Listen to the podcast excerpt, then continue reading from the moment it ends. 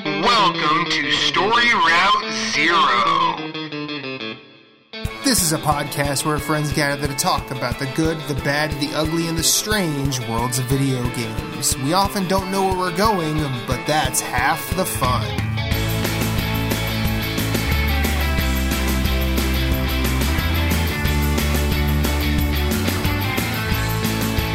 Come on the journey with us. Hit us up on Twitter at StoryRouteZero. You can send us an email at StoryRouteZero@gmail.com. That includes questions, concerns, comments, complaints, pet pics. Send us some recipes. Send us some stories about your day. We're going to listen.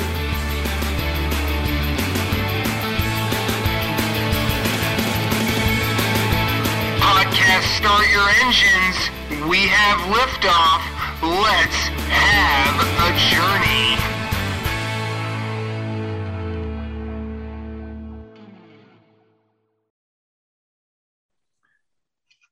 Music is, and it will always will, be one of those things that life just won't quit. Here are some of music's pioneers that time will not allow us to forget. There's Basie, Miller, Sachemo, and the king of all, Sir Duke. And with a voice like Ella's ringing out, there's no way a band could lose.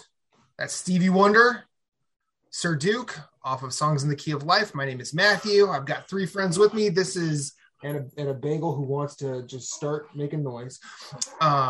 This is episode 105 of Story Route Zero, and we are here to talk about some video games. Jason, how are you, sir? Doing well. It's Monday. Word. Michaela. What it is, what it was. Went back to work today, so. Fuck that. yeah. Moose. Doing great. I'm on vacation. And I am jealous of my life choices.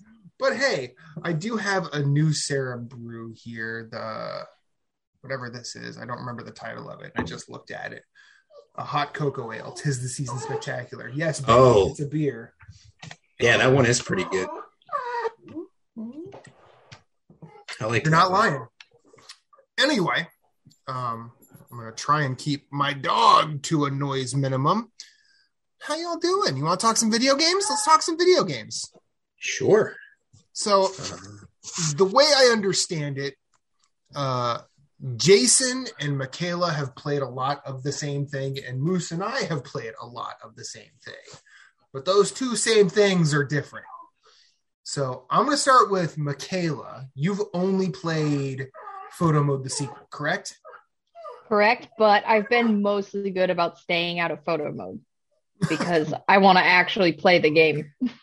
That's for playthrough 3.5. Exactly.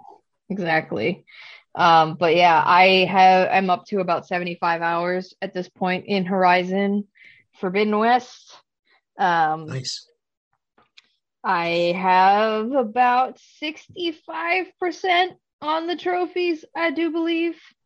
And I've done 11 out of, I believe, 17 story missions, if that gives you any idea of where I'm at.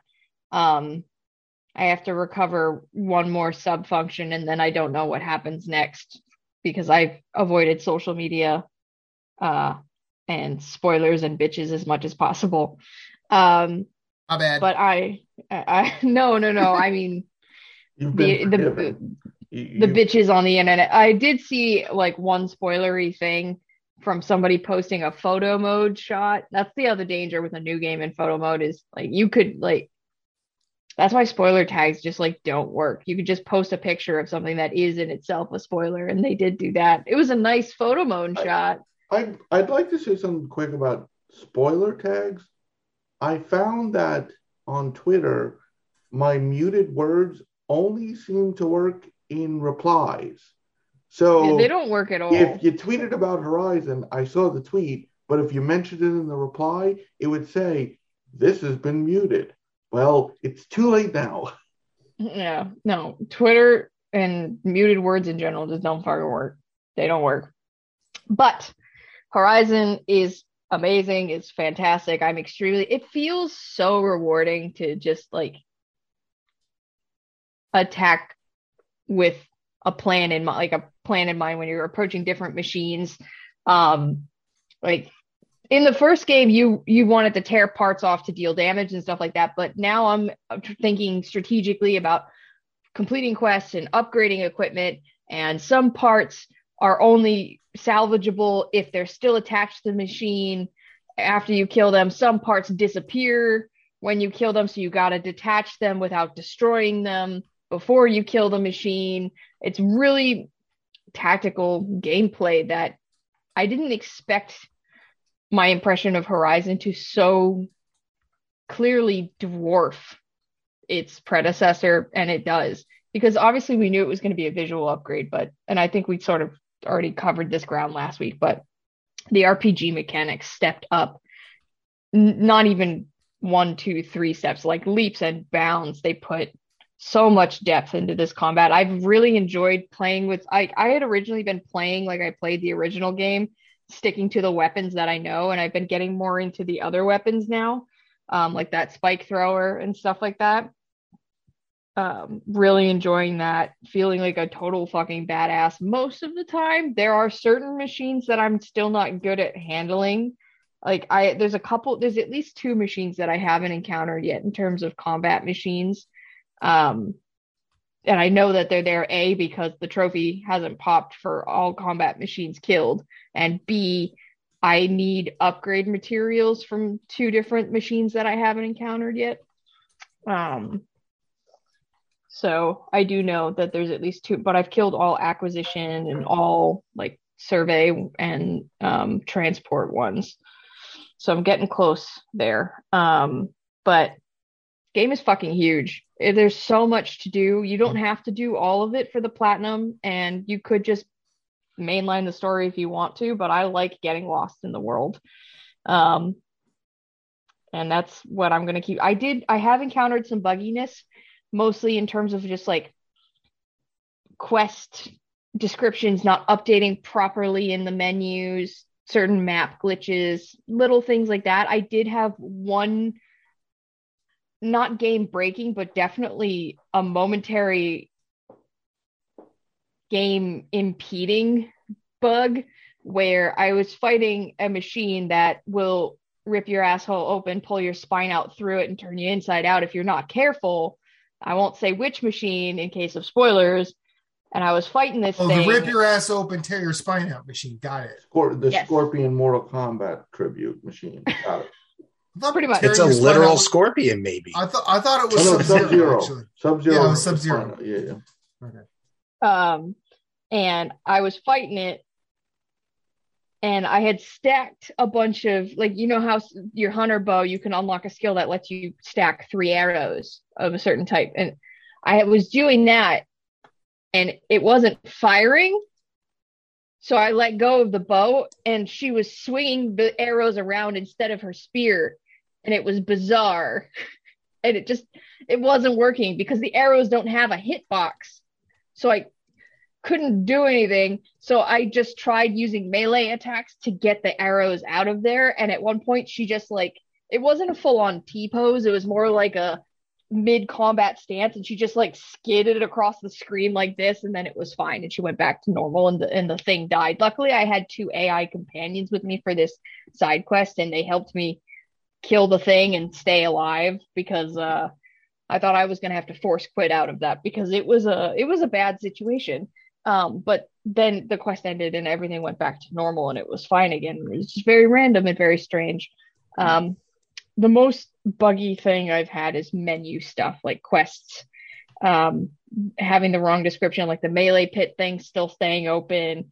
So have you guys each done any cauldron yet, or are there people who haven't done a cauldron yet? People, okay. I think I did the first one. That's like right after. Yeah. Like right near the embassy. Isn't that where you first interact with Silence again? Is it where you? No. Is it the first place you interact with Silence? Because maybe it's not the first. It's not the first place. But it's like he like leads you to it, and then he says, "Hey, I need you to open this because you can." Yeah. And yet he seems to know what's behind everything, which is like... He's Lance Reddick. But you are, I'm on that mission, so okay. I don't know.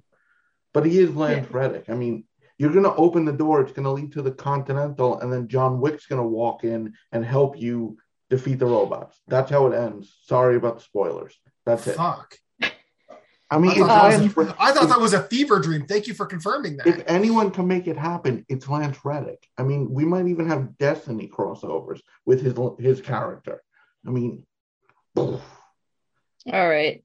Well, then I don't know how to describe this accurately without doing any sort of spoilers. But you know how you can create a job to track it when you need materials to upgrade or buy stuff? Which is amazing.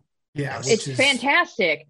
Yes. There's something related to the cauldrons, and I won't say what, where I tried to create jobs to track the things I need, but it won't work. So when I go to hit create job for that specific thing, it says job removed for blank, and then doesn't let me create the job. So that's like the weird thing. But I don't want to talk too much about like bugs. That's something very minor that they can fix overall.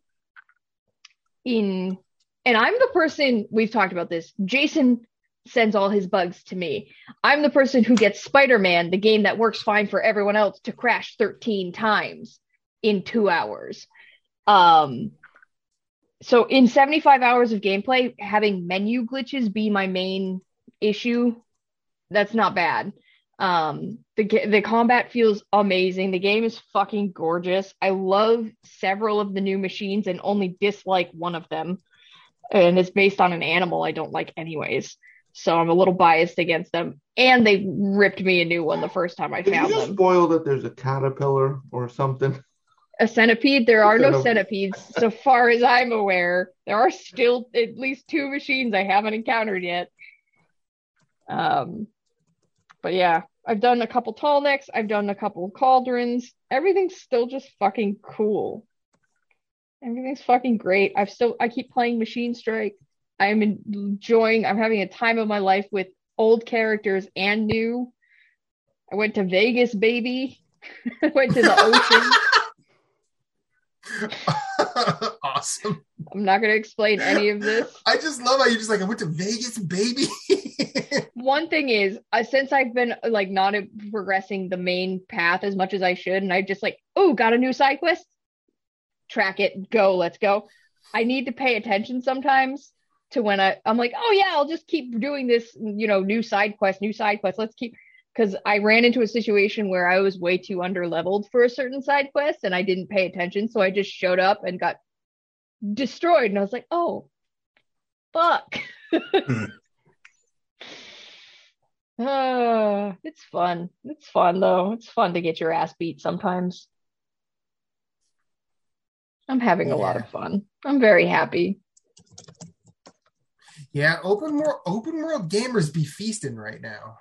Yep. Also, my favorite mounts are the bristlebacks now. They're so much fun. That was in a trailer, not a spoiler. You could ride the I am disappointed. The Velociraptor ones that you can ride, they're very slow. Mm. But they attack better, so I guess that's the trade-off. Maybe. But when Aloy mounts a bristleback, she does if you mount it from behind, she front flips onto it. It's really cool. Oh, that's dope. That's cool. Jason, anything else other than Horizon for you that you can talk about? No, I will say though, if you can play on a harder difficulty, do it, because the tool set you get as Aloy is like, I actually tried story mode. It's silly. It's really like, so I understand people need the accessibility and I'm not sure taking that away, but if you don't need it and you're just doing it because I need to get through this, you're doing yourself an injustice. Like the whole, like using your entire weapon wheel in a fight is like, there's so many like traps and the different weapons. It's not just using your bow to shoot things. Like there's so many ways and like they're so enjoyable, and to not use it really is a disservice to what they've created in the game. Okay. What have I played? More Vampire Survivors, because the game is just awesome. Yeah. Yeah. I've got one achievement left. I still got 5 left, but he just keeps adding, and he just keeps adding. And then apparently he added more, but it's not out yet because he showcased it on the Steam Deck. He teased it. Yeah. And I was like, what is this? Yeah. Yeah. A big release for me last week. Final Fantasy VI finally launched on Steam. Yeah, I did. Yeah. Yes. How's I started it. An interesting thing, the famous opening scene with the mechs, the Magitek walking, there's no credits. That's been in every version. Like, it's just them walking. It's weird. Like, why would you omit that of all things? But no, it's fun playing again as usual. So played a bunch of that. But the main thing I've been playing, and I could talk about it because the embargo has since passed. We won't have that issue. Elex 2.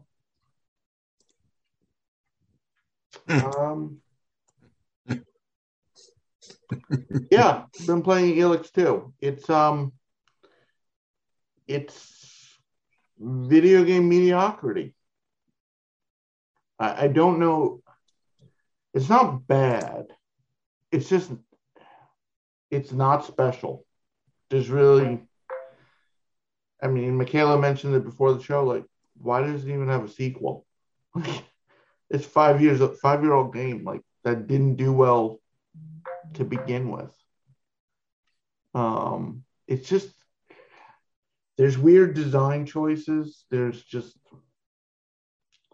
it's just weird. Like it's question: is it like a sequel, like a direct? Oh, it is. Oh, sequel to yeah. Like I'm deer in headlights. Right? They try to connect it, and you're like, huh, what?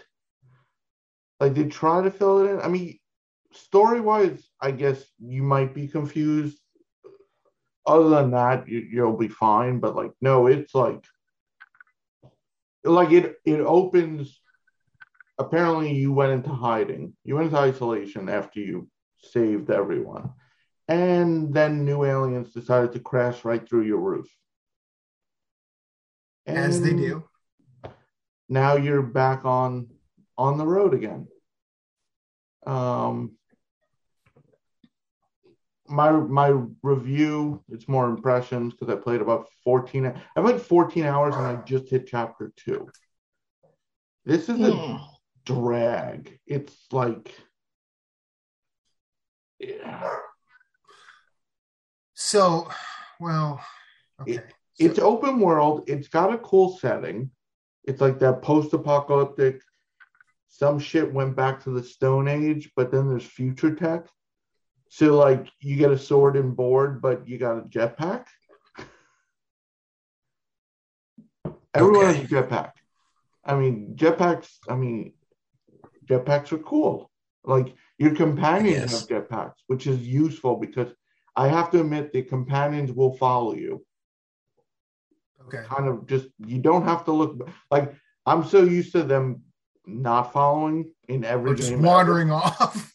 And like I'll keep checking back and they're like right there.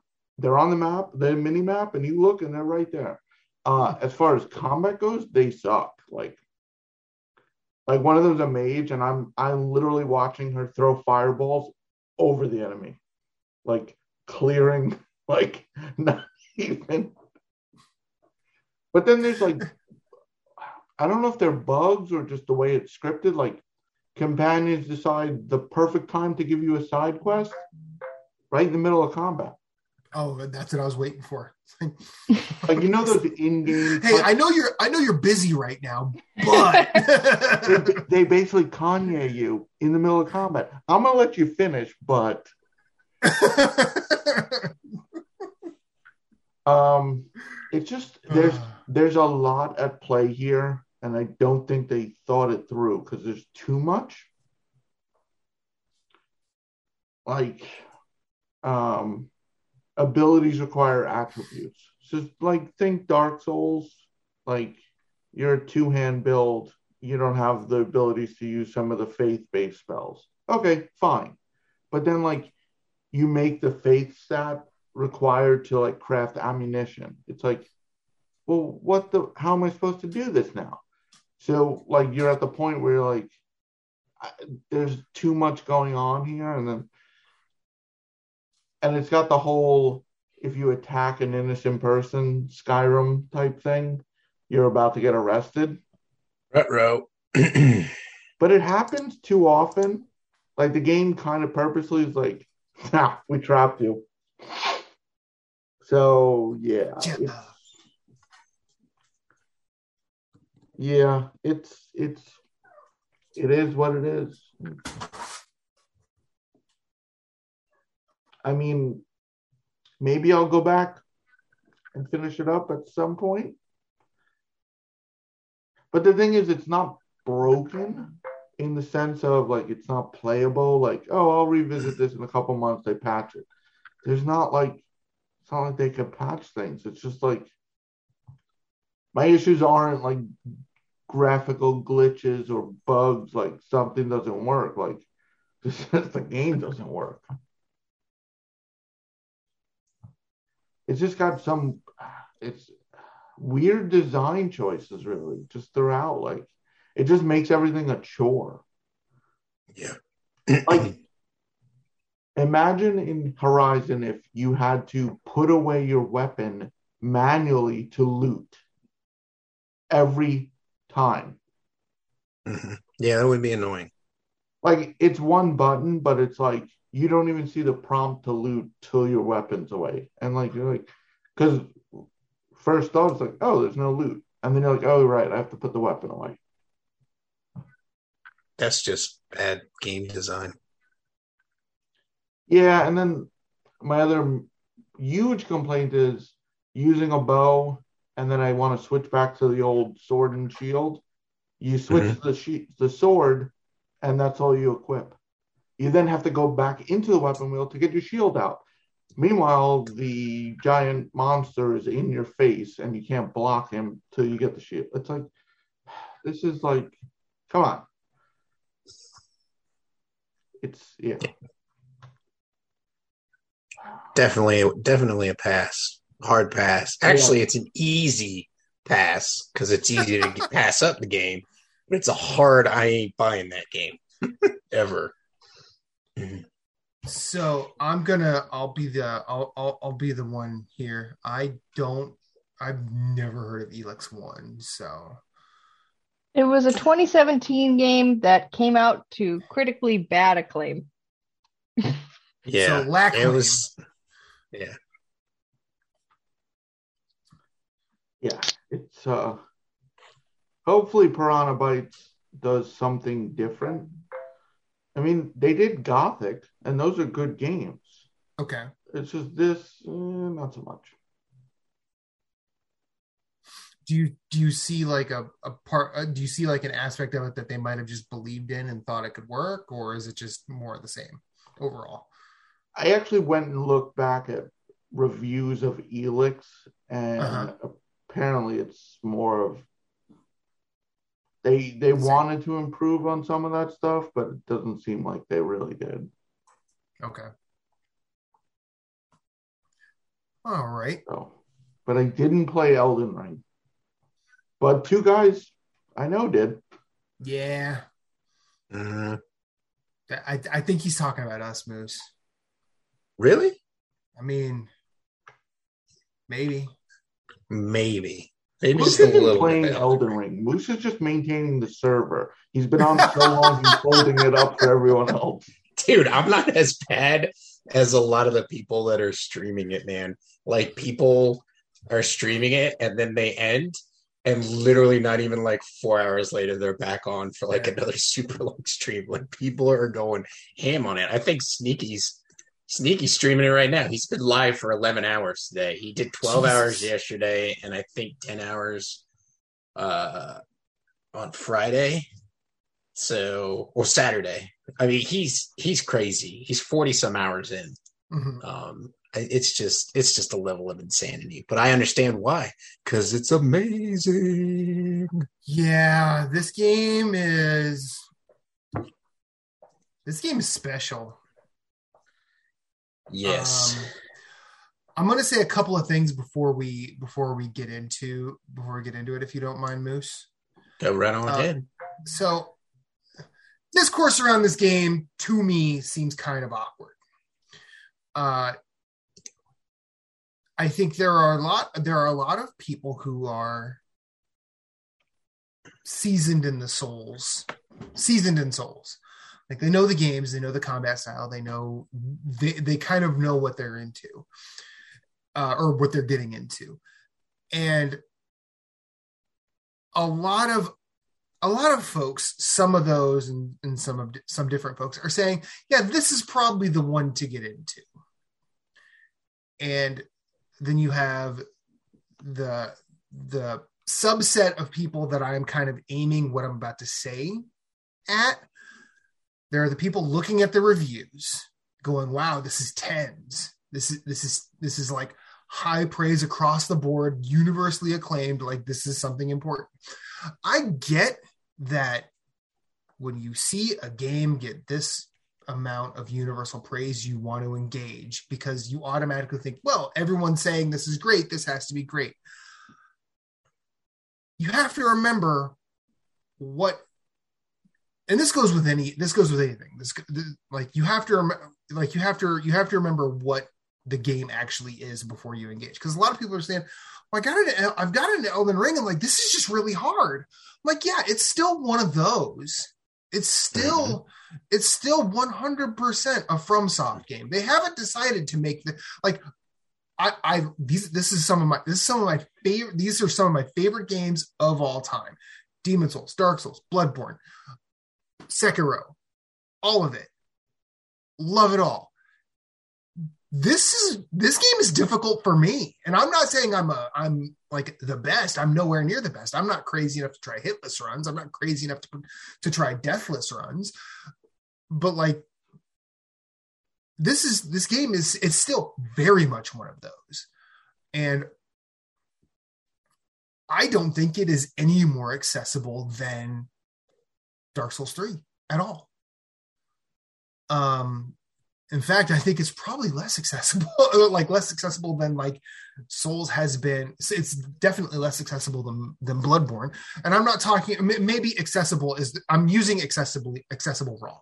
Approachable is what I mean. It is still far less approachable than newcomer friendly. No, it's not. Yeah. It's not newcomer friendly at all. Not at all. I think, quick aside, I agree with you. And I think it also reinforces why number scores need to completely be illegal and outlawed, and people should have to read. Because if you listen to our podcast, me and Matt love Inscription. That game is not even for a majority of people. It is... Yeah. But I think we never gave it a score. We described it. We tried to. Like, I agree with you. People saying, oh, look at Elden Ring. It's like high praise. Like, and of course, a game like IGN says 10 out of 10, GameSpot, 9.5. Like, all these, obviously it gets attention, but like, you're right. As the least invested in the Souls games, I still know they're Souls games. It's not like, oh, I'm getting this right away because I got high praise. It's not a different game. Yeah. It's still... Yeah. That just makes me think about, like, somebody who is into books like I am, or into movies. Yeah, movies get scores on, like, Rotten Tomatoes and stuff like that, but nobody's like, yeah, this movie got a 82 on Metacritic, so it's not good. They're talking about what the movie is about. So why are games so different? Or is that just the perception from somebody who's too entrenched in the gamer community, and like people who are more casual don't see it as much? Like, I'm more casual about movies than I am about games, obviously. So I maybe just don't see it as much, but I feel like games and gamers hold on to these numbers more than other mediums do in the way that, you know, reviews are perceived and shared. Well, I feel like gamers are just like, if it's not perfect, I don't want to play it type of thing, you know, a lot of them. And it's just like, oh, for crying out loud, take your head out of your own ass and just play a game and enjoy it. You know, also, like, just enjoy it. Yeah, this sect of gamers who, one big streamer says, this is amazing. So all their followers are just blindly, this is amazing, without even playing the game. But it adds up, because you have quite a bit of streamers who, they don't have to be big household names, but like a streamer with like 1,000 people watching regularly, that's a large amount of people watching. And when one person, two people tweet, three, four, it trickles down. Like, and I think that's the problem with, like, it's not saying don't get Elden Ring, but like, if you think it's anything different, like, it's just like. Now, last point. I also think if Elden Ring is your choice to be your first, I think you're going to be disappointed if you try to go back. Because big time. Just from watching Moose, now I've played Souls games. Yeah. It looks absolute, and granted, PS5 compared to the other one, it looks amazing. But that open world aspect, to go back to a non-open world, it doesn't matter if it's Souls or not. Any game that switched to an open world, all of a sudden, you're going to be spoiled and you're going to be sorely disappointed. Unless you happen to be one of those fucking weirdos who prefers games that are not open world 9 times out of 10. Yes. Yeah. Now, for the record, Michaela, because this is an audio show, she was just pointing at herself. I feel like we should point that out. But you got my people out there like that. You jump into Elden Ring and things. We play inverted and we like linear games. I'm starting this right here. I'm starting the # inverted is trash. Oh gosh. Let's not. That's okay. Let's accept that I'm trash. So it right now. So, I feel like Moose and I are going to be basically on the same side because we spent a significant amount of time playing together. And yes, this game is cool as shit. Like, I think the obvious comparison is definitely Breath of the Wild, because it is doing 100% that. And former guest of the show, Atma, on Twitter, she said very aptly, I feel bad for Horizon because its sequel got released the same week as another game that is taking its launch. I don't think she's wrong. Now, does that mean Horizon's a bet? No, it does not. I will say this, the same comparisons that were made between Zero Dawn and Breath of the Wild are going to be the same comparisons that are made between Forbidden West and Elden Ring. Yeah, I think she's right and wrong at the same time. I think she's wrong in that, unlike me and Michaela, people are weak. Oh, definitely. Yeah. Oh, 100%. Like 100%. Michaela more than me, she really wants to play Elden Ring. I'll play it. There's no doubt about it. But but Elden Ring. Also, thank you, Elden Ring. I think that prevented some spoilers for me because I think people jump ship so quick that less of my feed was about Horizon. Yeah. Yeah. One thing I will say is that in terms of sales and reception and all that, Horizon does have a little bit more advantage now than it did before, because this is it's now a sophomore game rather than a brand new IP. Yeah, when it came around to, and now I can't stress this enough, awards don't matter except to make the developers feel seen and appreciated. Yeah. But when it comes to the game awards, Horizon did not factor in because of Breath of the Wild 5 years ago. Right. I think Elden Ring will probably beat it in most categories yet again, but it will at least get some more attention and buzz at the end of the year when it's time to remember what came out this year 100%. Than it did in 2017 because it's not a brand new IP anymore, because it's grown such an avid community in part because of the photo mode and the recognition between, I mean, I don't think I've really talked about this as much, but 5 years ago, part of the reason I connected, the initial draw for me to Horizon was robot dinosaurs. Oh, yes, let's go. I don't know if you knew this about me, but I wanted to be a paleontologist till I was 12. Did not know that. That's cool. Yes, I was a big dinosaur nerd kid. I had all of the books and used to draw. Yeah, never mind. But I got to play as Aloy, and I looked up to her as like somebody who grew up really only having Lara Croft from Tomb Raider as one of the main touch points that I had as a female protagonist playable character. Aloy was something very different for me.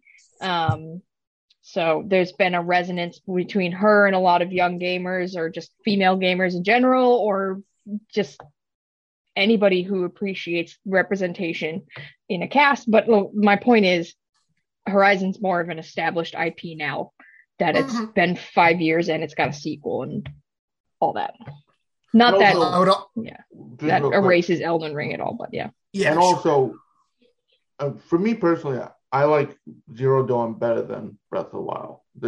I'm not stating a fact, but I think Forbidden West can stand up to Elden Ring more than Zero Dawn did to Breath of the Wild, because there are no new systems in play here. Breath of the Wild, I'm not saying Breath of the Wild was carried by the fact that the Switch was new, but it helped. Like, if Breath of the Wild was, if you took the Wii U version of Breath of the Wild, which, same game, I mean, similar. That's where I played it. Yeah, I mean, was dope. I didn't know that. Not the, I won't say same game, but I mean, it was close enough, like, the Switch helped. Like this, it's a new system. It's literally a new system launched that same week. So it's not even that it was in Breath of the Wild. It was Breath of the Wild plus a new system. So that hype was like tenfold over a new IP from Guerrilla, who only made Killzone prior. Which was fantastic first-person shooters, but first-person shooters versus open world. But I and then I also think this year is more likely to be a Horizon versus Elden Ring than 2017 was. 2017 was a packed goddamn year. This is going to be a packed goddamn year too.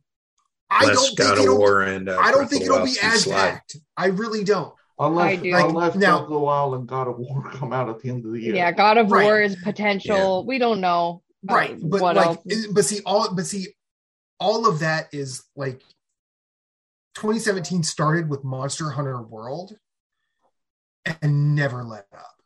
Yep. Like Nier, Persona 5, Neo was 2017. Yeah, I remember. I mean, you were there. I mean, we were all there. I have enough to worry about at work, so I don't remember all the games that have come out this year, but nothing is quite like these two this year. Unpopular opinion, I think Ragnarok has a better impact on this arms race than Breath of the Wild 2. I agree. I don't think Breath of the Wild 2 is going to make it this year.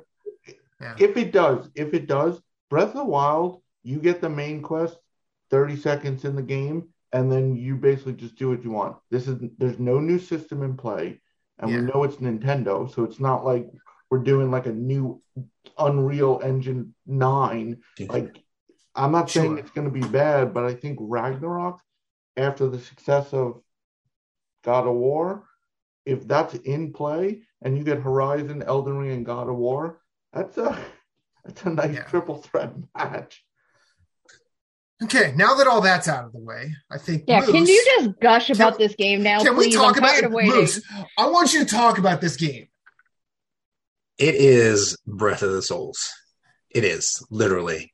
It is just Death of the Wild. Yeah, you can call it Death of the Wild too. It is freaking amazing. The combat is refined. I will say, like, I agree with Matt that it's not as approachable, because if anybody's played the DLC and remember the health pools for Bloodborne, that is this. Like, it's like you're trying to go in BL4 level trying to take on Ludwig, and it's like you're gonna get crushed. And you can tell there's new people, because like you could put your summon sign down, and literally I'll put my summon sign down at the boss, and before my character even stands up, I'm being summoned. So it's like that quick. But you could tell they're new people because they don't know about the like hit, get out, run in. Oh yeah, get out. They are greedy bitches, just wailing away, and then like I'm standing there and I'm literally watching the guy fall for like a third swing and is just dead. And I'm like, okay, well, the host is dead. I'm just gonna stand here with my shield up until I get teleported back to my world. But I think it's more accessible because, like, it's like Breath of the Wild. You get your main mission and you just go anywhere. Mm-hmm. You can hop on the horse and go anywhere. Now, I do know there are some areas locked off because you do have to beat certain bosses to, like, get into certain sections, which makes sense. But, like, the area of the map that you have without even having to kill another boss outside of the opening area, like, it's insane. Like, it's crazy. Like, I've almost gone completely... Okay. For somebody who hasn't even played any of the network tests, mm-hmm. I have trouble wrapping my head around the concept of an open-world Souls game, because they are traditionally kind of almost Metroidvania-ish, so you're kind of pointed in a direction where you can progress until you can't, and then you need to backtrack. Oh. Is it fairly intuitive to tell where you're supposed to be going, or are you going to go run at something that's going to destroy you by accident multiple times every 5 minutes? Both. Yes to both. But you can tell. But like, I guess my question is, can you tell which way the critical path is, like where you're supposed to go to progress?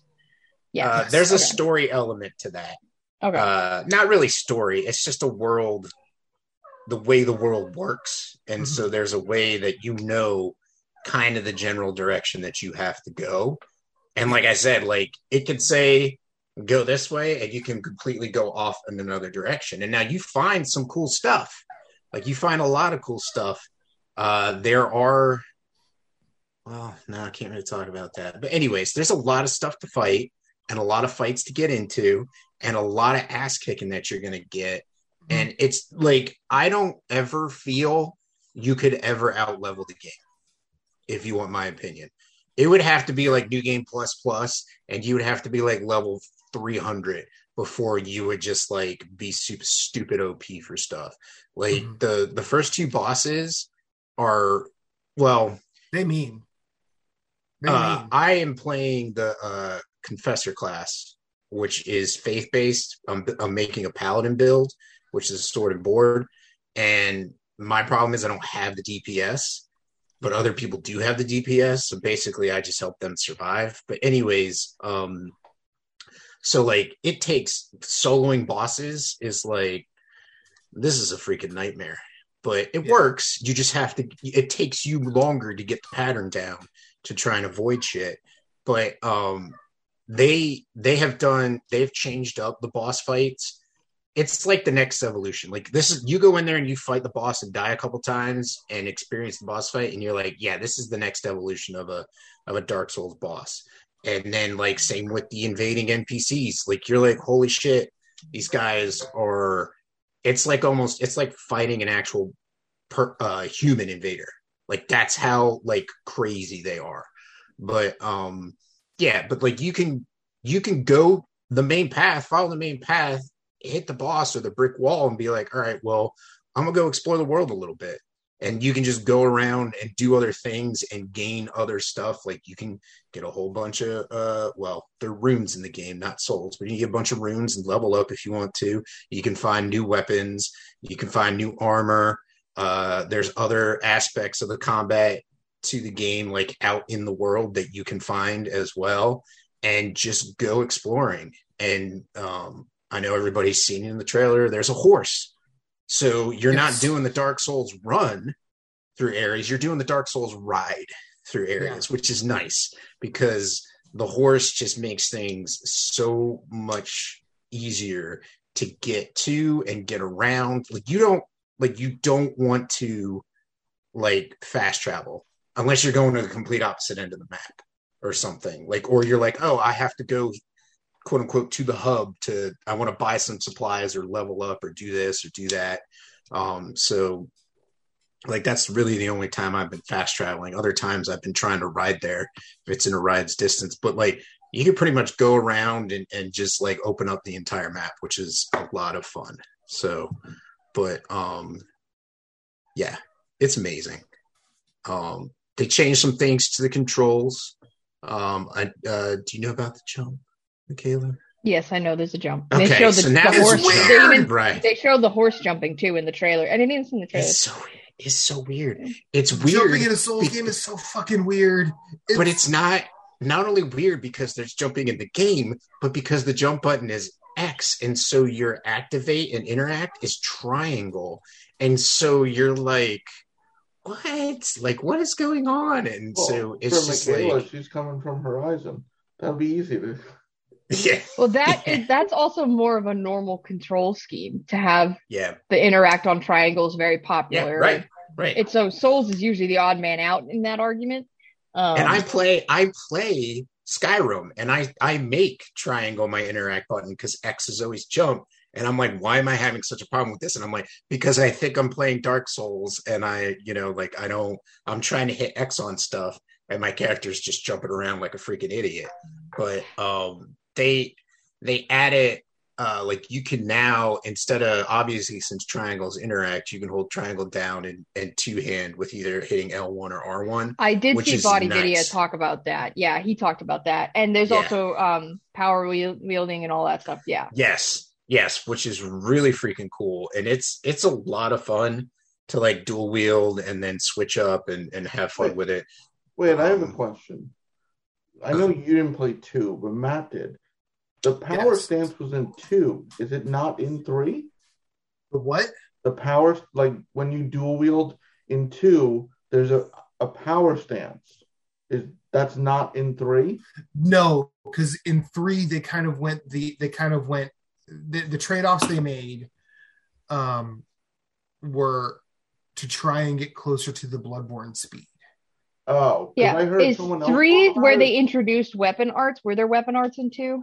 Yeah, no. 3 had weapon arts. Is 3. Yeah, which I know Elden Ring also has. So Elden Ring has both. I saw someone else technically about this power stat. I'm like, but that's because I'm playing the swordsman in 2, and I have enough. You have to have 3 times the dexterity for the weapon, and then you can power stance. You can basically do the two-handed stance, but with both weapons at the same time. Yeah. Yeah, no, that's not in 3. I didn't realize it wasn't in 3.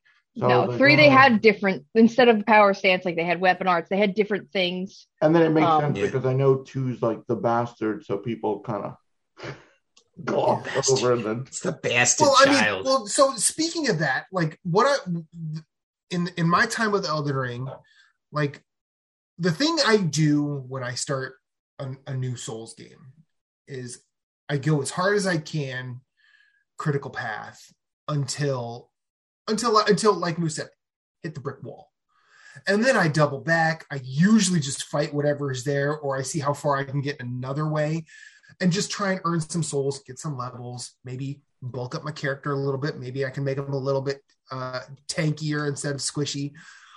There's a boss right as you get into the game. Not the tutorial. And I know which one you're talking about. I'll be honest with you. I got into the tutorial. You start off with a creature in front of you. I yawned and I was dead. And I'm like, I didn't even get to do the tutorial. So it puts me in the open world. And the first thing you see, and I'm just going to say the name. It's a knight in gold. It is called the Tree Sentinel, and it's a boss fight right off the bat. Mm-hmm. This now, having put that fucker in the ground, which I did right before the show, and I'm happy about Congratulations. That. It's basically a Lionel from Breath of the Wild. To the 10th degree. Like, I mean, it's harder than the Lionels. But it's exactly a Lionel. But like, yeah, that's actually a good... It is Miyazaki going, all right. That's a good analogy. Hey, I like that for Breath of the Wild. Let's put it in the game. Here's my master quest. Like, get good, gamers. Yeah. But it puts that there. But I've seen a lot of people in circles that I run near and adjacent to say... Why do y'all think this game is good? Because there's this, right? Like, all of you beat this? And I'm like, I didn't. I got on the horse and fucking ran. You go around it. You go right around it. Like, if this were an old Souls game, no chance. Like, that's just in your way. I mean, if you played the DLC for one, it is those lion things that are right there at the beginning of it. But this you can. That's why it's more accessible, because mm-hmm. you don't have to fight him and you can just go around him and go about your business and maybe come back to him later. You don't have to fight him unless you're a stubborn moron, pointing at myself again to the Soulsborne players. Yes, dude, yes. I have watched countless streams. I beat my face against this asshole. Okay, have you started Neo 2? Have you started Neo 2 or did you never actually start it? I haven't started it yet, no. So, Neo 2...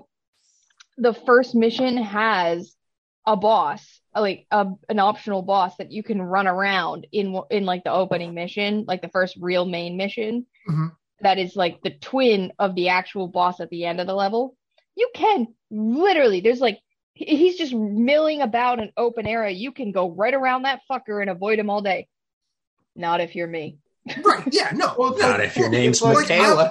Like the asylum demon.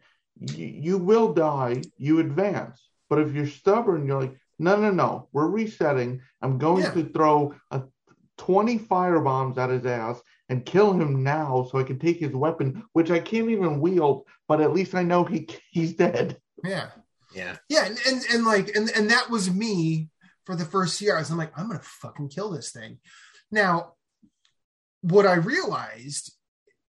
And as someone who like knew this was an idea going into it, I just decided to hop. I'm like at the point where I was like, I could either put this game down, or I could have a sit back, have a think. And I'm like, oh wait a minute, I do have that horse. I could just go around him. Fine, went around him, learned that there's essentially a bonfire right in the area after him, so he's easy to come back to. Like it's mm-hmm.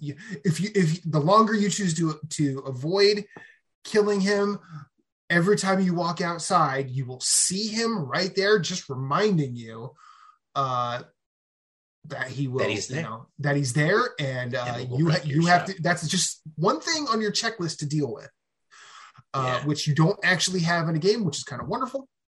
You can just move move him to the bottom or middle of the checklist. We'll come back to him. I mean, honestly, I was using him as just sort of like, how hard am I hitting this guy now? Not very hard. Okay, cool. I'll come back. Well, see, that's the thing. Like it's like a test. Like, it's like, oh, you run into him. And also, side note, we know there's the horse. There's horse combat. The horse combat in the game is fucking amazing. Like, it is amazing. And that's how I fought him to put him in the ground, was with the horse 3/4 of the way down, and then he knocked me off my horse and I had to take him on foot, which really wasn't that bad. It took me maybe like 45 minutes to an hour to like study his moves and make sure, you know, I was in the right spots not to get killed by him. But anyways, but like the horse combat is awesome and it's great. And it's just, it's amazing. But my favorite thing about this is, it's twofold. One, I've been playing a lot multiplayer, getting multiplayer in the open world is probably the most fun thing. Now I know that I in with the crew I was playing with, as well as Moose, the sentiment is I'd like to be able to ride my horse in multiplayer, because you cannot. Yeah. And I think I understand that now. I like the idea of the horse as a mode of transport to where you need to be summoned. Like if you haven't found that particular, like that particular bonfire, we'll call it. Cause that's essentially what they are. But also I do like the idea of starting at one end of the map with your crew and just walking to the other end and just seeing what sort of bullshit you can get into. I was playing with Atma, Julian, and Don. Well, actually, it was Atma and Don at that point, because Julian hadn't gotten his copy yet. But the three of us just wandering around, getting into trouble. I kind of want to say what had happened, but like, I also know that's kind of an event that's just there. So I don't want to bring it up. But I did like that we could just wander around this open world, find pathways to new areas, go as far as we wanted. But the minute we wanted to go into a cave, we had to kind of disband, go in, find the bonfire that's there, and then reconvene. That is the way to do that. And I agree with that wholeheartedly. Because I think if it was just us on horses, like we could just bypass everything and the friction of interaction and the cause for pause is not there anymore. Yeah, I feel like just riding on your horse, which I agree with Renata Price at Waypoint, but I'm gonna get there in a second. I think if we just did that on horses, you'd skip so much of the fun of that game. Now I agree with Renata Price that the horse is essentially a very fast version of you with a wider turning radius. Like it doesn't really add, like the differences between Elden Ring and Breath of the Wild are the horse, because the horses in Breath of the Wild kind of had personalities. The horse here, everybody has the same name. It's Torrent.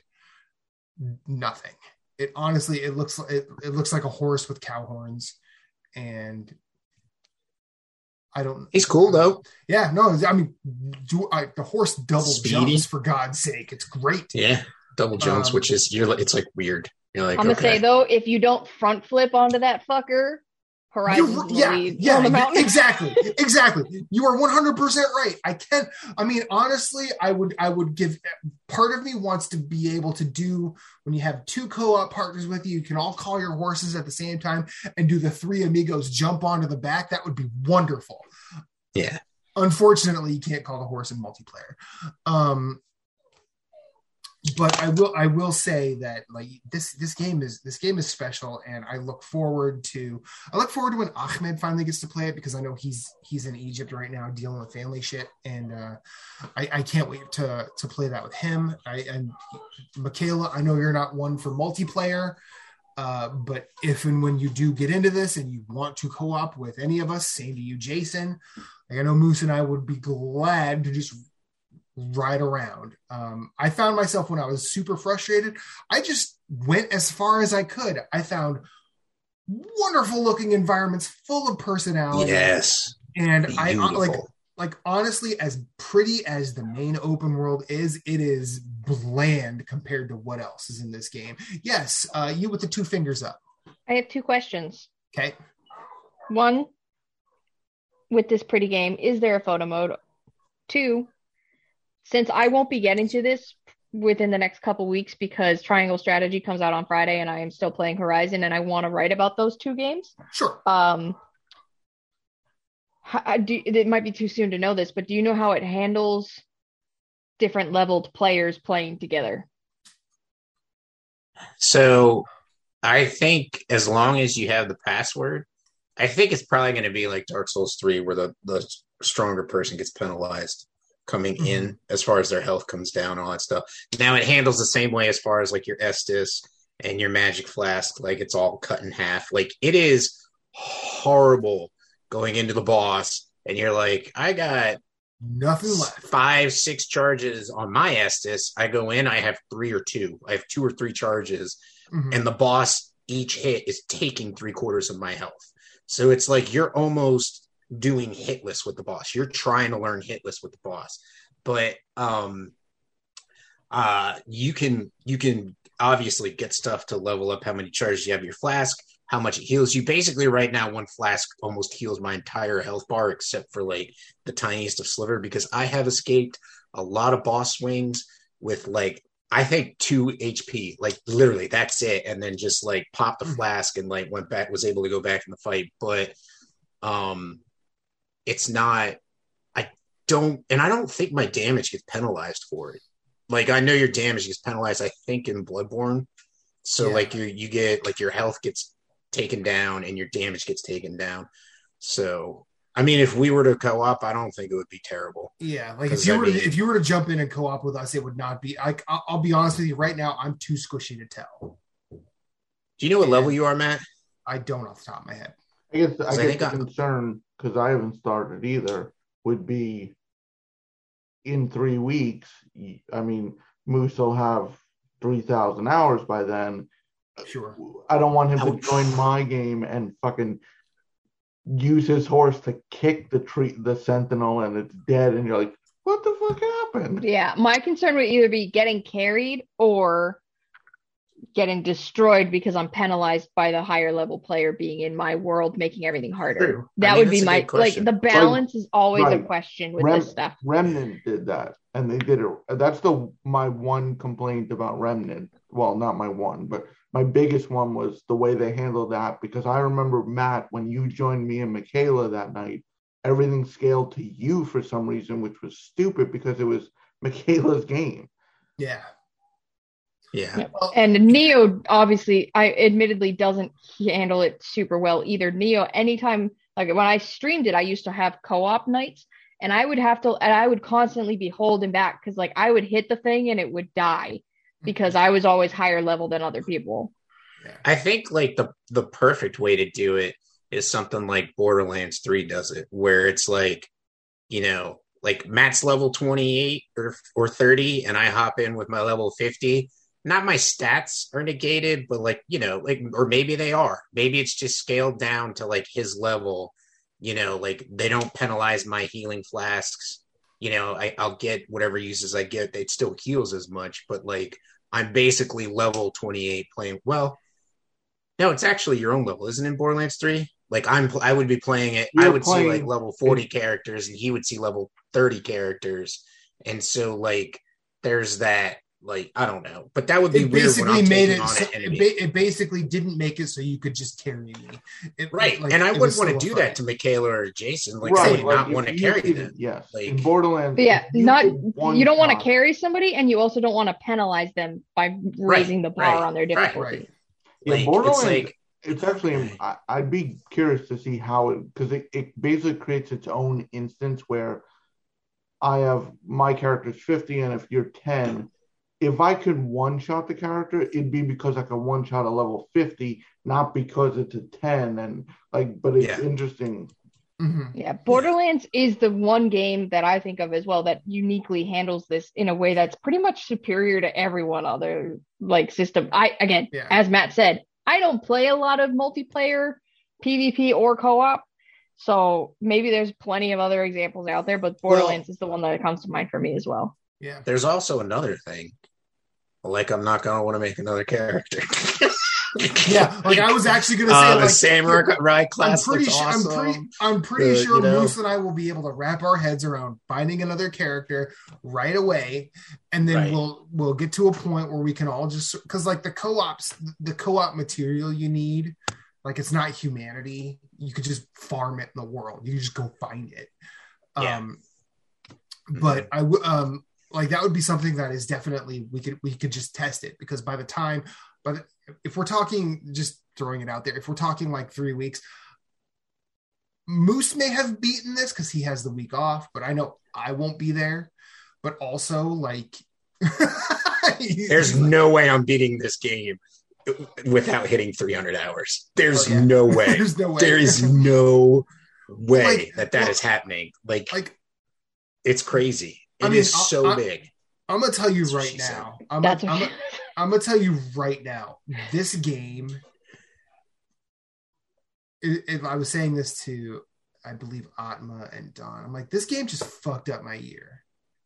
Yeah, it did mine too, because I was like I was gonna play all the Yakuza games. I don't think I'm gonna get there now. We both were sitting at a party, and he was just like, "I'm like, there's no new game for me for the rest of the year." Like, I'm like, I can't do this. Yeah. I can't. I'm like, so I'm gonna tell you right now, I will give myself 3 months and see where I'm at with Elden Ring. I'm not gonna be playing Elden Ring solid for 3 months because I will need a break, just because that's who I am. But like, if I have not made meaningful progress on any of the backlog stuff or the Yakuza stuff, I might just say, you know what, I'm gonna push this off to next year because Elden Ring good, y'all. Yep. And first of all, as somebody who just replayed Horizon the former mm-hmm. I'm photo mode zero advocating. We'll yes. I'm advocating even more than I usually do for just playing games that you want to play rather than worrying about the list of chores that you give yourself as a gamer. Capital G.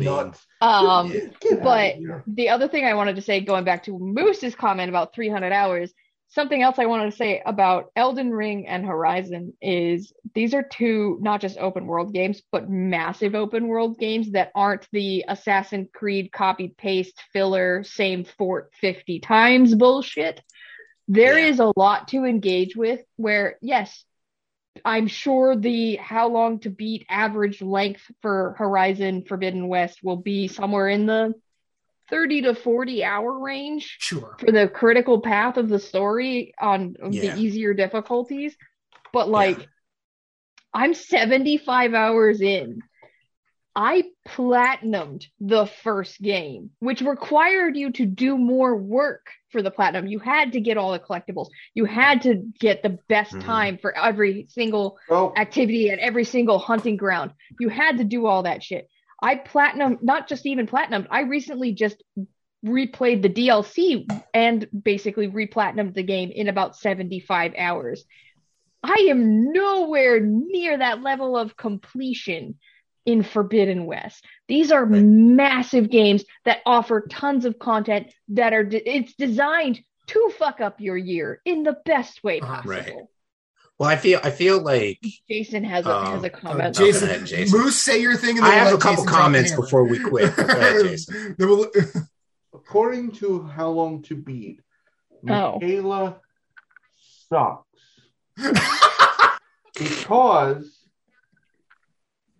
mainlining would be 27 and a half hours for the first Horizon. Or... No, Forbidden West.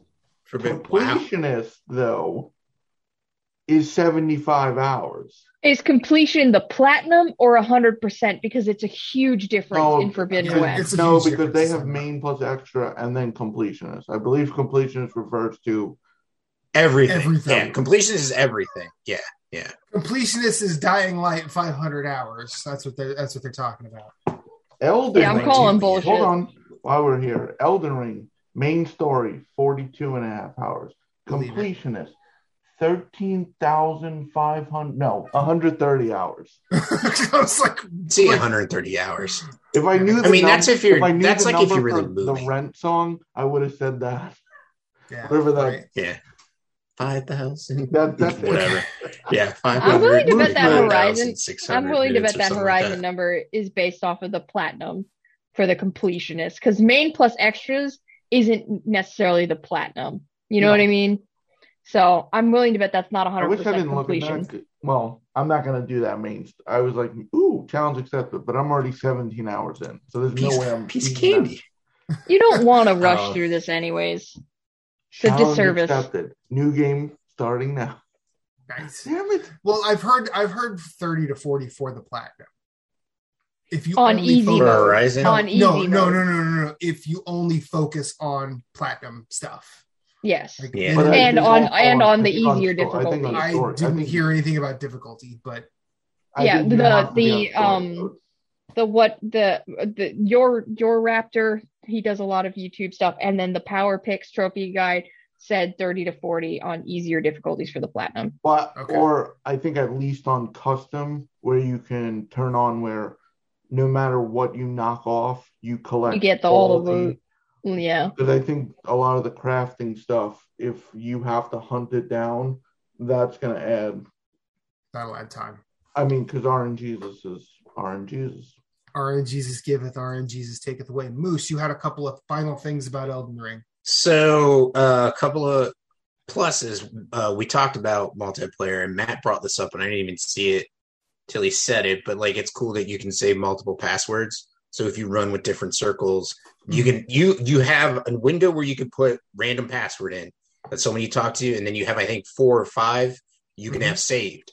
So like, you just hit the multiplayer, go over and click on the password, and it sets that password, and stuff just starts popping up. So that's nice. I kind of upset that like the map is the trackpad button, but it's nice that it's the trackpad, and it's and like triangle is like brings up like your quick menu. You remember like your personal effects in Bloodborne? Mm-hmm. Where you hit like the left side of the trackpad and you get like the items. It's like different than your quick menu. It's like stuff you want to get to quickly, but not as quick as your quick menu. So that's pretty cool. A couple of negatives. I don't like how if you're in combat, you can't open the map. I understand like you should use your sword instead of your map when you're in combat, but I'm not talking like combat when I'm like toe to toe with somebody. I'm talking combat where a fucking giant shooting arrows at me and I find something and I'm like, oh, well, where is this on the map? And I want to mark it on the map for like reference later to be like, you know, hey, I got that. And I can't open up the map and do that. I just wish like it would be like, let me open the map to mark stuff. And then like, you can't fast travel. If I try and fast travel, it's like, you're in combat, idiot. You can't go anywhere. You know, like that would be a lot better. The map is awesome as far it's Jason, it's Breath of the Wild on crack. Like you can put like waypoints down and you'll look off into the distance to see them.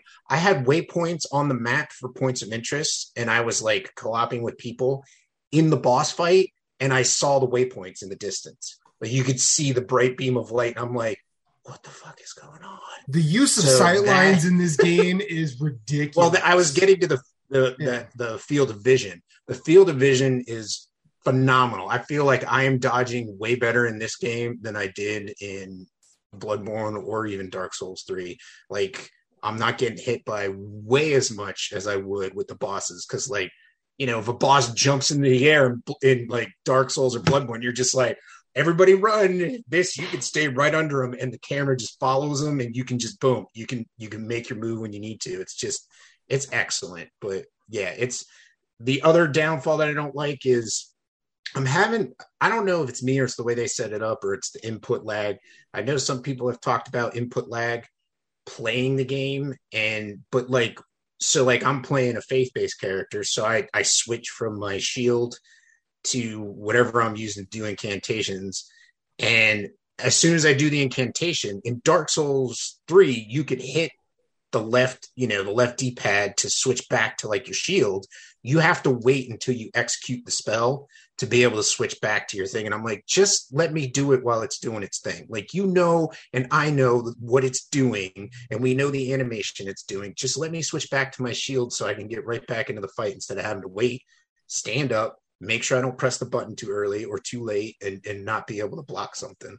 It's just, you know, it's just weird sometimes. So I'm going to tag onto that, and then we can move on. I feel like that is something that Dark Souls 2 brought forth with casting time. Because casting time was a major factor in Dark Souls 2. That was where that first came about, to my recollection. I know Dark Souls 3 had that, but I think Demon Souls does have it as well.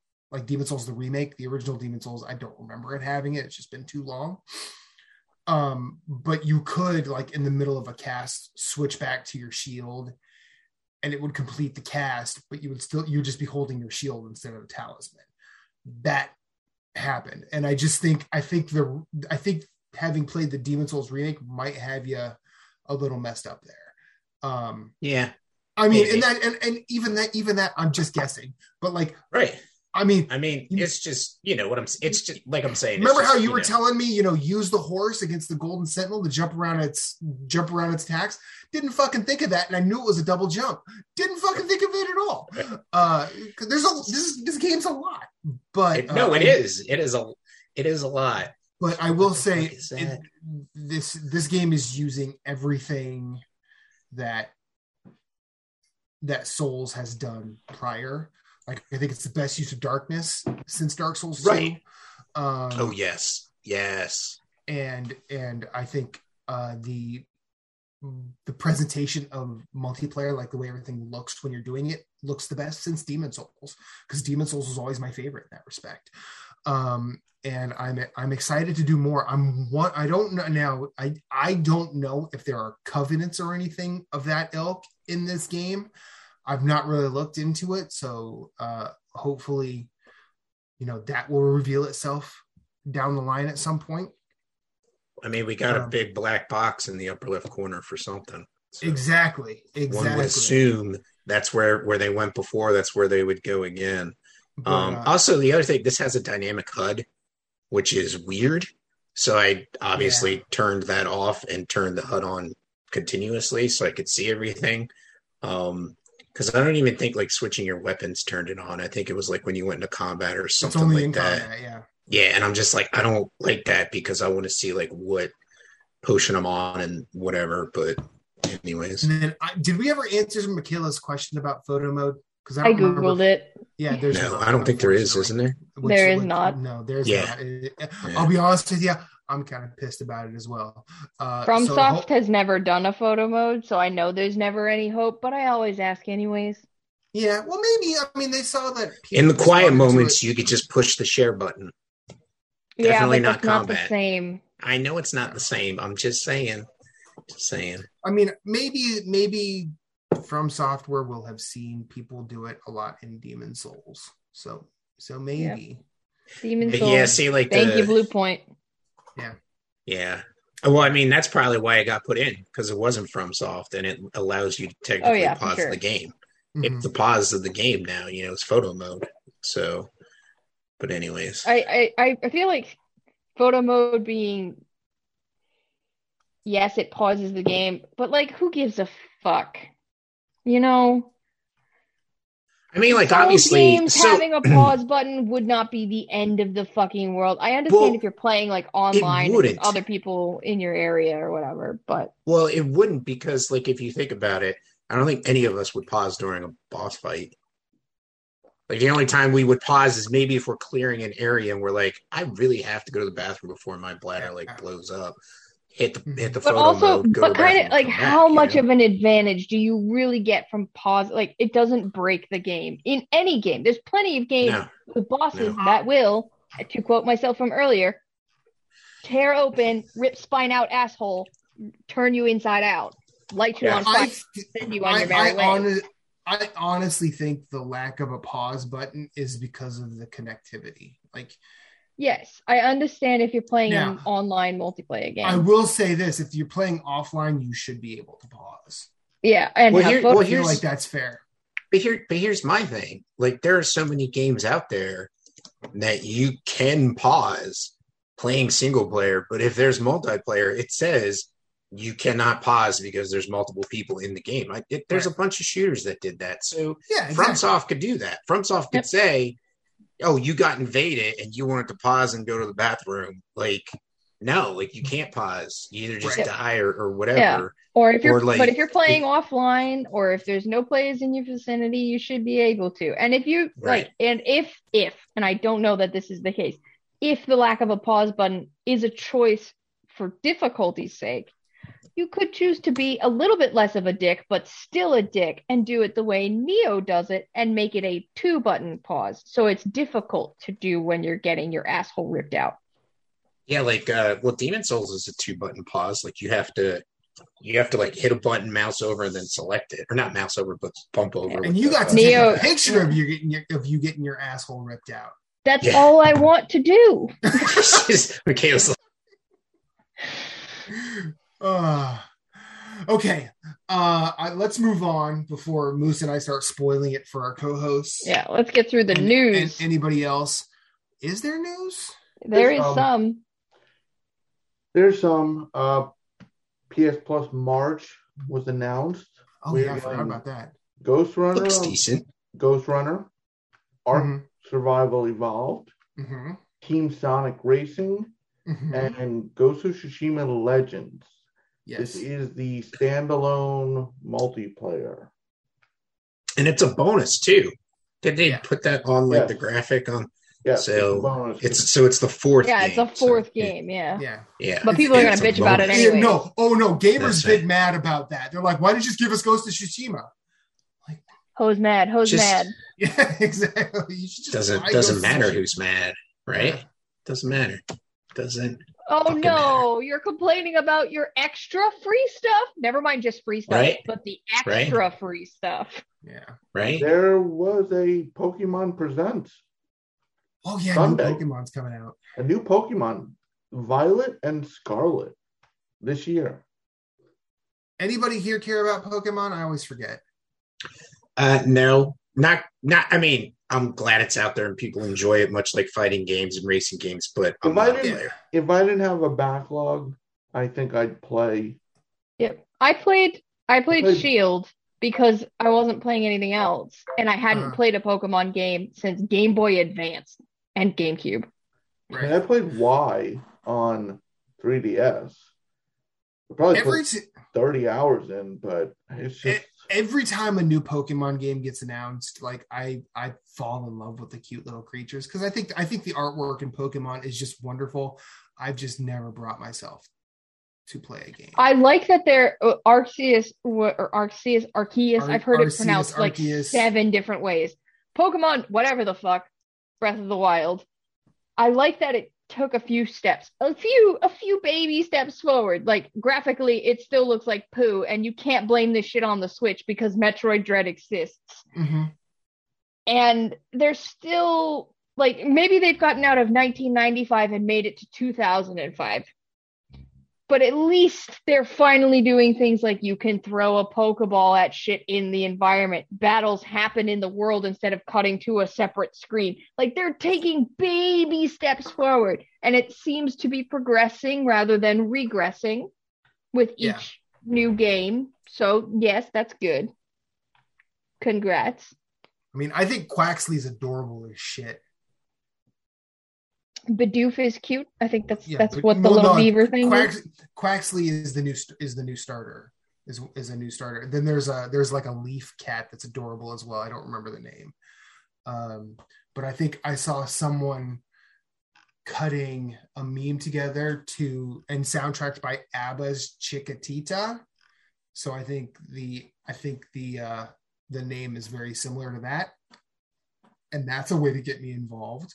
But yeah, so new Pokemon characters, cute. It'll probably be like, I probably won't play it, not because I don't like it, because I think the art's wonderful.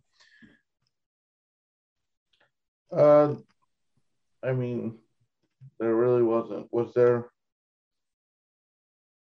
news? I wanted to say, Matt, you brought this up, but Nier Automata, for its 5th anniversary, had an announcement that surprised many of us. It's getting an anime. Oh yeah, we talked. Oh yeah, that's right. Nice. The Nier. I'm surprised it's taking this long, to be honest with you. I mean, Yoko Taro is a weirdo, but I'm sure he has to be very hands-on with all of this, and he's been busy with Reincarnation and the Nier Replicant remake, because he doesn't.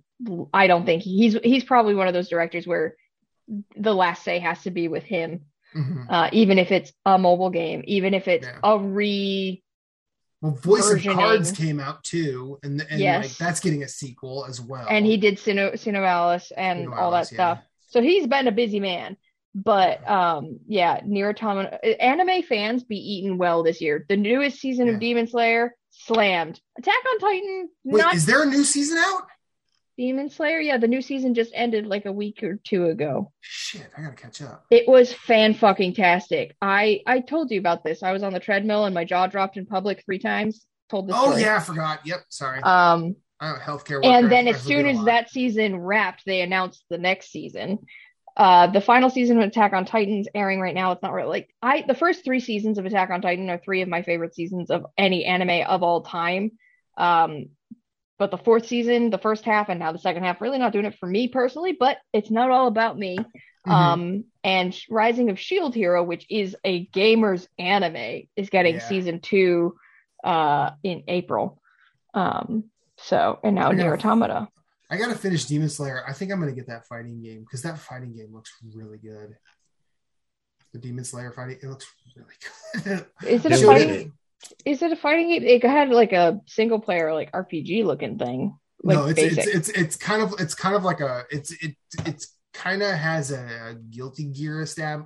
Yeah, I'm thinking of the Hinokami Chronicles, which just came out. A few months ago. I forget what it's called. I don't remember the subtitle, but I've been watching a lot of gameplay of it. I showed it to Reba. She's like, "Oh, that looks dope." I'm like, "Cool." That means I can get it. But yeah, that'll probably be a few months because in about 17 days, Persona 4 Ultimax comes out for PS4, which makes me excited. What is the Persona 4 fighting game that's coming out for PS4? No. Which makes me happy. And there's one other piece of news. This was interesting. Tunic. It's that Zelda-like with the fox. Yeah, that's been March 16th, highly praised. It's not on Game Pass, and people were a little confused and upset. It is launching on Xbox on March 16th, but not on Game Pass. So I don't know what. Obviously, it's not an Xbox first-party studio or anything. Right. It's an indie, but so that news came out today. So it is, admittedly, it probably would have flew under my radar. I wouldn't have purchased it on Steam necessarily, but I probably would have played it had it been on Game Pass. But I mean, I'll bet you they approached Finch because I know Finji's publishing it. Yes. And I'll bet you they approached Finji and they're like, "Nope, you just threw out 69 billion. You got to give us more to put Tunic on Game Pass." Because I wouldn't begrudge an indie publisher being a little bit greedy when you see like Microsoft throwing out billions of dollars and they're like, "No, you can throw us a little more." I mean, like the reason I say this is. Like, look, I look at where I work. Like, they are building an entire fucking skyscraper across the street from where I work, and I've not gotten a raise in 2 years. So I get it, Finji. Get that money. Yeah, get that money, man. Yeah. That's about it for. Real quick, I think this is new since the last time we recorded, but the PSVR 2 headset I think got its official reveal. Yes. Yeah, so we now know what it looks like. And it looks like PSVR without parole. They just do PSVR. They seem to have found out it's Q1 2023. Yeah. So is it less wires? It's one wire. It's one wire. It's one wire and it goes directly. And there's no breakout box. Yeah, no breakout box. One wire goes directly to the PlayStation 5. It's only PlayStation 5, right? Yeah. Yes. I think I will see if I am able to get a Steam Deck at that point. Yes, Steam Deck did really. All the first wave of Steam Decks were delivered a couple days ago. Did they show Hades running? Yeah, lots of press love it. Lots of gamers hate it for some reason, but whatever. Because gamers, man. Yeah, gamers love to hate. There was a rumor, too. I forget. What rumor did I say when we were talking about what news before we started recording? The fuck was it? It's going to bother me so much. There was a rumor, something spicy. I don't remember. That got announced. Not announced, but like started circulating within the last week. Frank's Red Hot. No, what was it? Who was listening to me before the show? I mean, Valentina. I was just spewing. Hot Ones Classic. I have no idea. I'll remember when I'm getting ready to fall asleep tonight, and then I'll hate myself. Spicy Chipotle. You can write it down and send it to us, and we'll remember to talk about it next week. It's not that important. Is what that's it. That's ambitious moves. That's ambitious. Yeah, that's about it. I mean, if none of this interested you, guess what? You have no fucking soul. Oh, but also, it's not all about you. And also, you're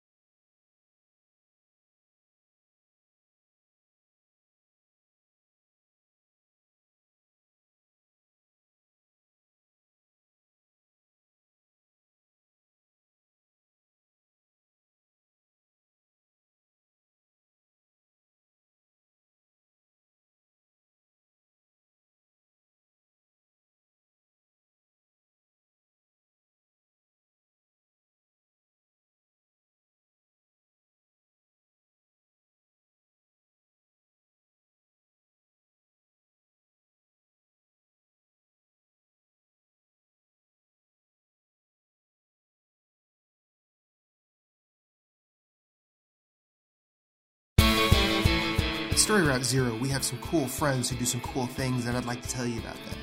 Phoenix Overdrive uses the power of games and gamers to help heal sick kids through the charity Extra Life. Phoenix Overdrive fundraises for Children's Miracle Network hospitals all year, every year, and the fund culminates in a 24-hour gaming marathon.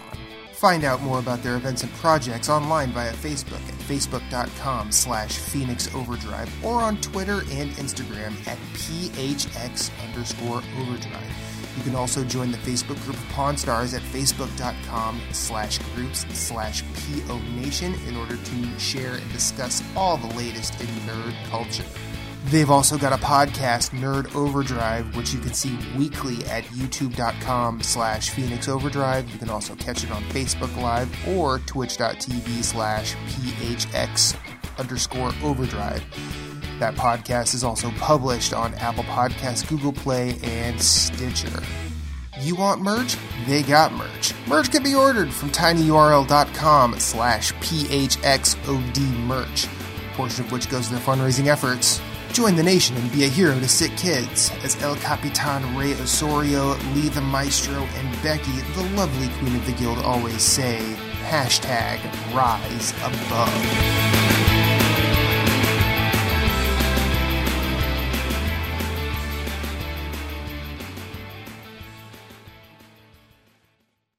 Thank you for listening to Story Route Zero. We hope you have enjoyed your time here as much as we've enjoyed having you.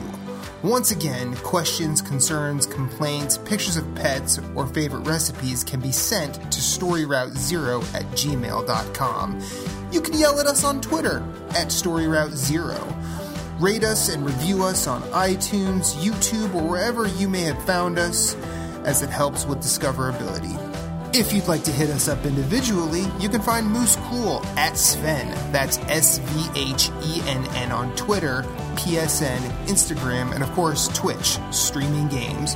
You can find Jason Marshall writing at obelisk.co. You can also find him on Twitter at GimpyJ with 2 Y's at the end, as well as PSN, Instagram, and Twitch.